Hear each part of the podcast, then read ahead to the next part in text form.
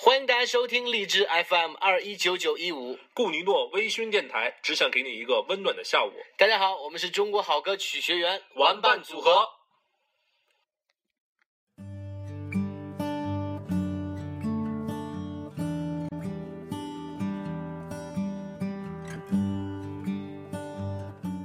各位好，这里是荔枝 FM 二幺九九幺五，我是主播萌萌，欢迎大家回到这个温暖的港湾。今天和各位分享的是信仰。灯火已隔世般阑珊，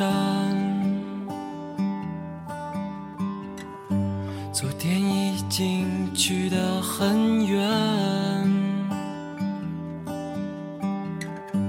我的窗前已模糊一片。在我见过大海之前，我一直在家乡的海员技校学习。我的梦想就是当一名海员，而不是因为能遨游大海，而是因为能挣钱。我的家乡在内陆城市的一个乡下，离大海很远。我见过最大的水坡，也就是海员技校不远处的人工湖。大海。那只是在我学习怎么当海员的时候，在操作实验室的大屏幕上看过。母亲告诉我，农民的孩子不用功读书，就要学点技能。相比其他汽修的技能来讲，海员是我们这里最挣钱的。你只有挣了钱，你弟弟将来才能继续读书。在两年的技术培训后，我以优秀的成绩毕业，走出技校，我才发现。我还是没有办法顺利的出海。家人花钱托了一点关系之后，我被通知可以去一艘远洋的货轮上当水手，合同期是两年，薪水是每月一千美金。这对我们家来说是一个天大的喜讯，但我知道，为此我们也付出了一万块的人民币。一周后，父亲送我去火车站，我要离这个一千公里的海港城市登船出海。父亲告诫我，出门工作一定要忠诚认真。火车站外很热闹，我跟父亲在后面走着，看见不远处一群人在看着什么，就想凑过去看看。可我刚想过去，父亲就拉住了我。他告诉我，出门在外别瞎看，万一惹事上身怎么办？我恋恋不舍地望着那群远处不知道在干嘛的人，进了火车站。我要坐十个小时的火车才能够到达。一路上，我好奇地看着火车经过，听着车厢里七嘴八舌的聊天。旁边的乘客问我去干嘛，我说出海。他们用好奇的眼光看着我，告诉我出海好，大海很美。我没有见过大海，但我也觉得大海一定是很美的。到车站，我有点昏沉的下车，出站便碰到了举着牌子的接站员。穿的跟我父亲差不多。我问他我们的水手呢，他告诉我都在岸上喝酒，晚上你就会看到。他说话的时候没有表情，也不看我，这让我很紧张。我跟着他找来的车一起到了港口，下车后便看到了大海和无数停泊的船。我还沉浸在大海的画面中。那人转头喊了我一声，让我快走。到了一艘大船的下面，他让我等一下，然后自己跑上船。大概是过了十分钟，那人让我上船。我在登船口第一次见到了船长，一个四十岁左右的男人，黝黑而沧桑。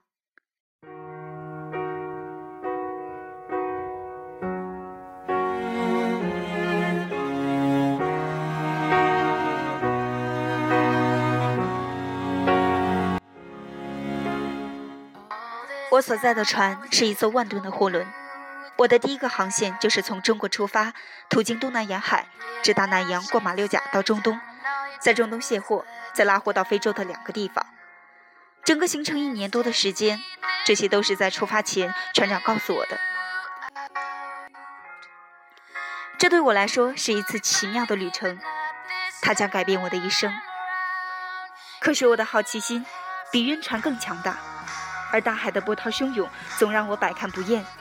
船员们说这是我在内陆憋疯的缘故，船长却说这是我在拥抱大海，因为我不能站立，站起来会总让我呕吐。我只能趴在甲板上，手握着护栏，倾听着大海的声音，然后傻笑。我晕晕乎乎的扭头，看到船长站在我的身后，海风把他的裤脚吹着翻飞不息。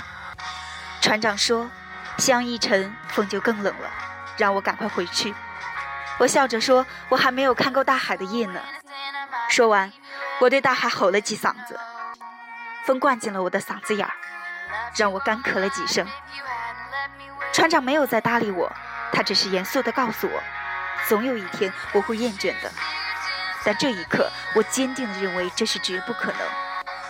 我在海上目睹了一个个的日出日落，这是我没有见过的美。我跟船长说：“大海真美。”船长面无表情地看着我，点上一根烟，说：“美的背后，藏的都是无情。”其他的船员们很少在甲板上娱乐，都是忙完就回去睡觉或者抽烟打牌，很少有看大海的。他们说早就看腻了，一辈子不看才好。我觉得他们都是无情的人，大海不看，打牌时也很少说话。我总不知道他们在想什么，可是船长告诉我。这就是生活，但我总觉得这不是我想要的生活。船长说：“生活就是要学会独处，学会沉默。”我看了数月的日出日落，浪起浪涌，慢慢的，我适应了大海的生活。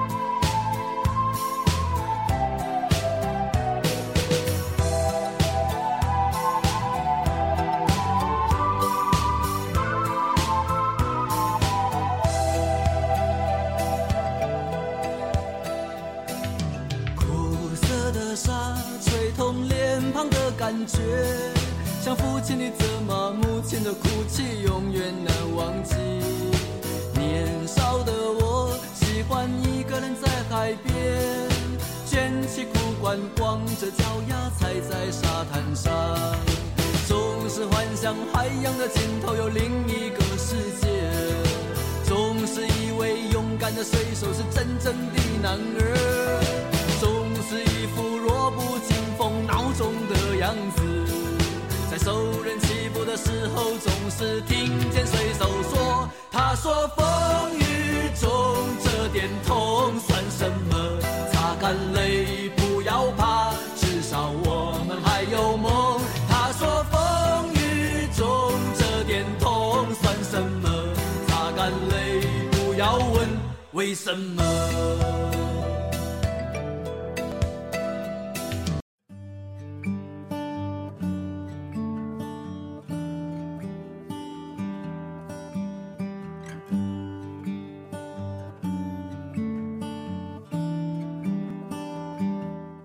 穿过马六甲海峡，朝中非航线驶去。那天夜里是我值夜班，凌晨上我在甲板上无聊地喝着咖啡，冷飕飕的海风夹杂着腥味朝我扑来，我不禁寒战了一下。在我转身要回船舱的时候，我的身后突然闪出了四五个人，他们持着枪对着我，接着又是四五个人登上了船。我没有反抗的机会，因为枪口对着我。他们中间一个人抓住我的衣领，用很重的口音问我船长在哪。此刻我心中沸腾的想法是宁死不屈，打死也不说。我告诉自己要做英雄，要给船长和船员争取来击退这帮海盗。于是我被抓住我衣领的人扇了十几个耳光，我感觉我的脸都变得厚实而滚烫。他一边打一边继续用英语重复着刚才说过的单词：caption。我久久没有看到船长和船员，我想这次我肯定死定了。不过在我绝望的时候，船长提着箱子出来了，像是黑夜的清风侠。我从绝望中挣脱，使劲挣扎，但换来的是几记耳光。那帮海盗持枪对着船长和船员，船长把手里的箱子扔给他们，他们中的一个人打开了箱子，然后笑笑把我放了。迅速离开船就跑了。我惊讶万分地看着船长，我说我用性命扛着，你怎么就那么大方而简单的把钱给他们？我这顿打是白挨了。船长看了我一眼，说：“没白挨，至少知道了生命的珍贵。”被打之后的我好久没有平复心情，船长也没有找我。半个月后，船长在甲板上告诉我：“没有什么比生命更重要，不到万不得已的时候，不要去拼命。”我说那是海盗，可船长却告诉我，这是海盗的生活方式，这是他们的谋生之道，逼绝他们的路，我们就会无路可走。船长说我还没有理解什么是生活，我说生活就是奋斗拼搏。船长笑了，这是我第一次看见他笑，但我知道他是在笑我天真。一个月后，船在中东的一个港口停靠。船长召唤我们集合，然后告诉我们通通上岸，到家了。他老婆已经为我们准备好了饭菜。所有的人都哈哈一笑，跟着船长就走了。我很是不解。我问身边的船员说：“船长的老婆不是在中国吗？什么时候来到这边？”那船员说：“过一会儿你就知道了。”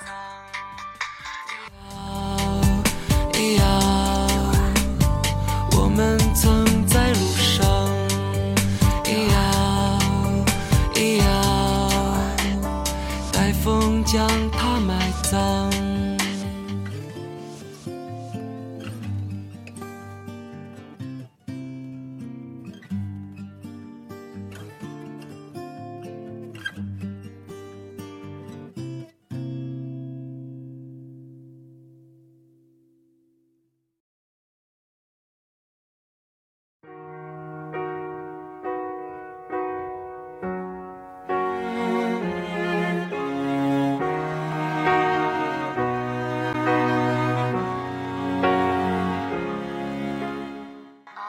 到了船长的家，便见到了船长的老婆，是一个阿拉伯女人，还有两个混血的孩子。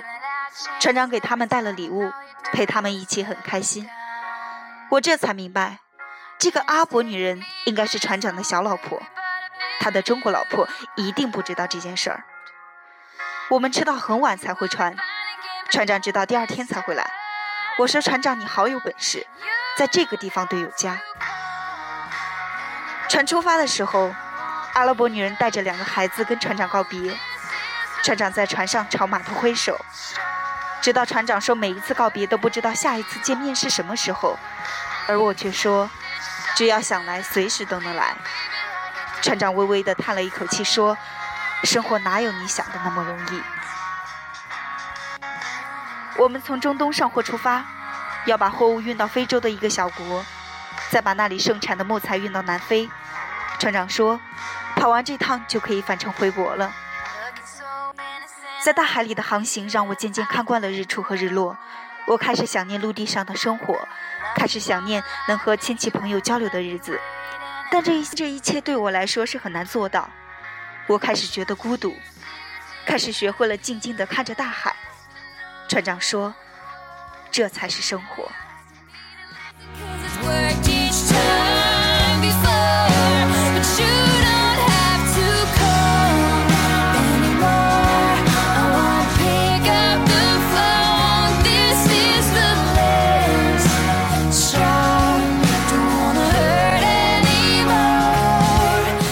数月的漂泊，我们到达了目的地。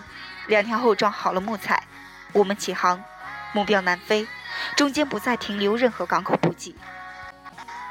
船在大海中航行了一周，没有看到任何陆地。我也无聊地在甲板上看着即将下落的夕阳。我都不知道这是我第多少次看日落了。我已经没有了当初澎湃的心情。我转身准备回船舱，但没有想到，一转身看到甲板上有十几个黑人，接着又是十几个的出现。吸取了上次的教训，我立即跟通讯室通讯，通知船长这个消息。很快。船长就到了，不过这一次我错了，而是一周前装运木材的时候混进船仓库的人。他们是要偷渡到南非，而恰巧我们这艘船就是去南非的。这突如其来的一批人，让我们整艘船都乱。船已经开出去一周多了，要返航把这批人送回去，显然是不可能的。因为要消耗的油和生活用品，几乎没有人会无偿提供。但是要带到南非，海关一定会发现，到时候我们所有人都会遭殃。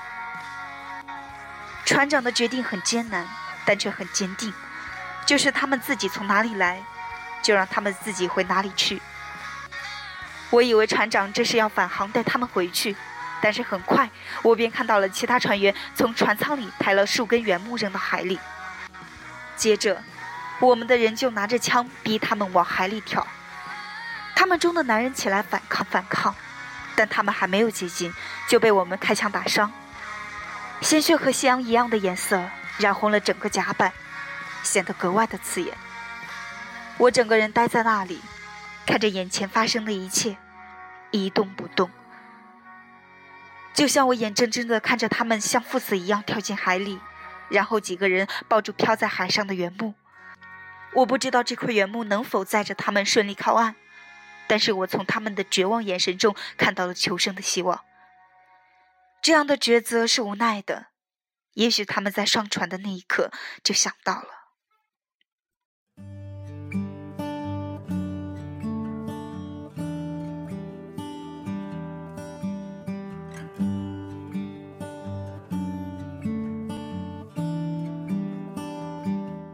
渡者赶下海，水手们顺势把甲板冲洗干净，我们就继续朝着目的地出发。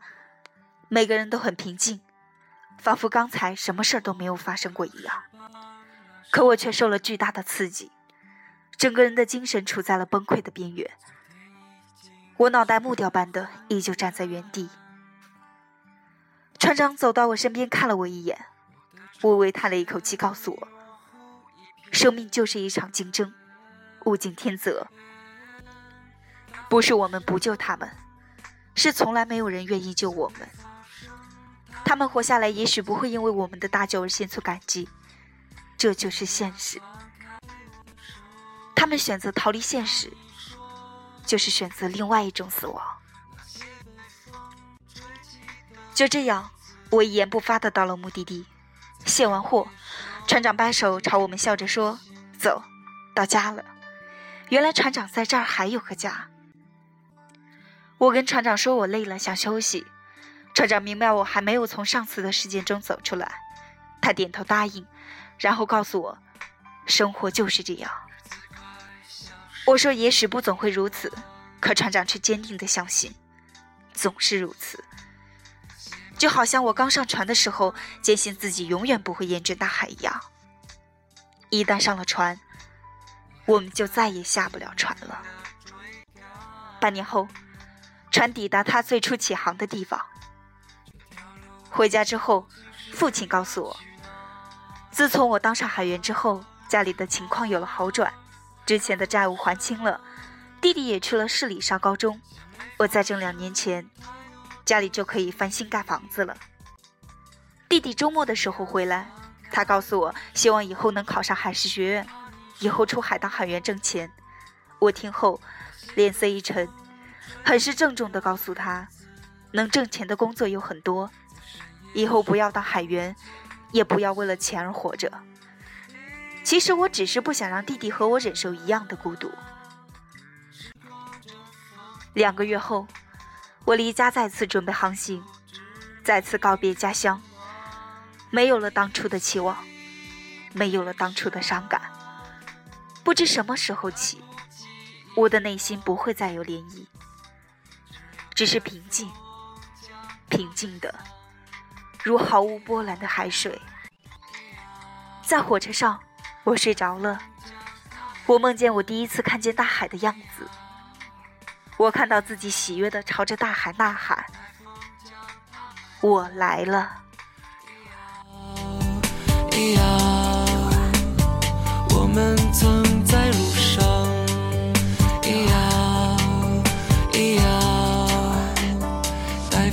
将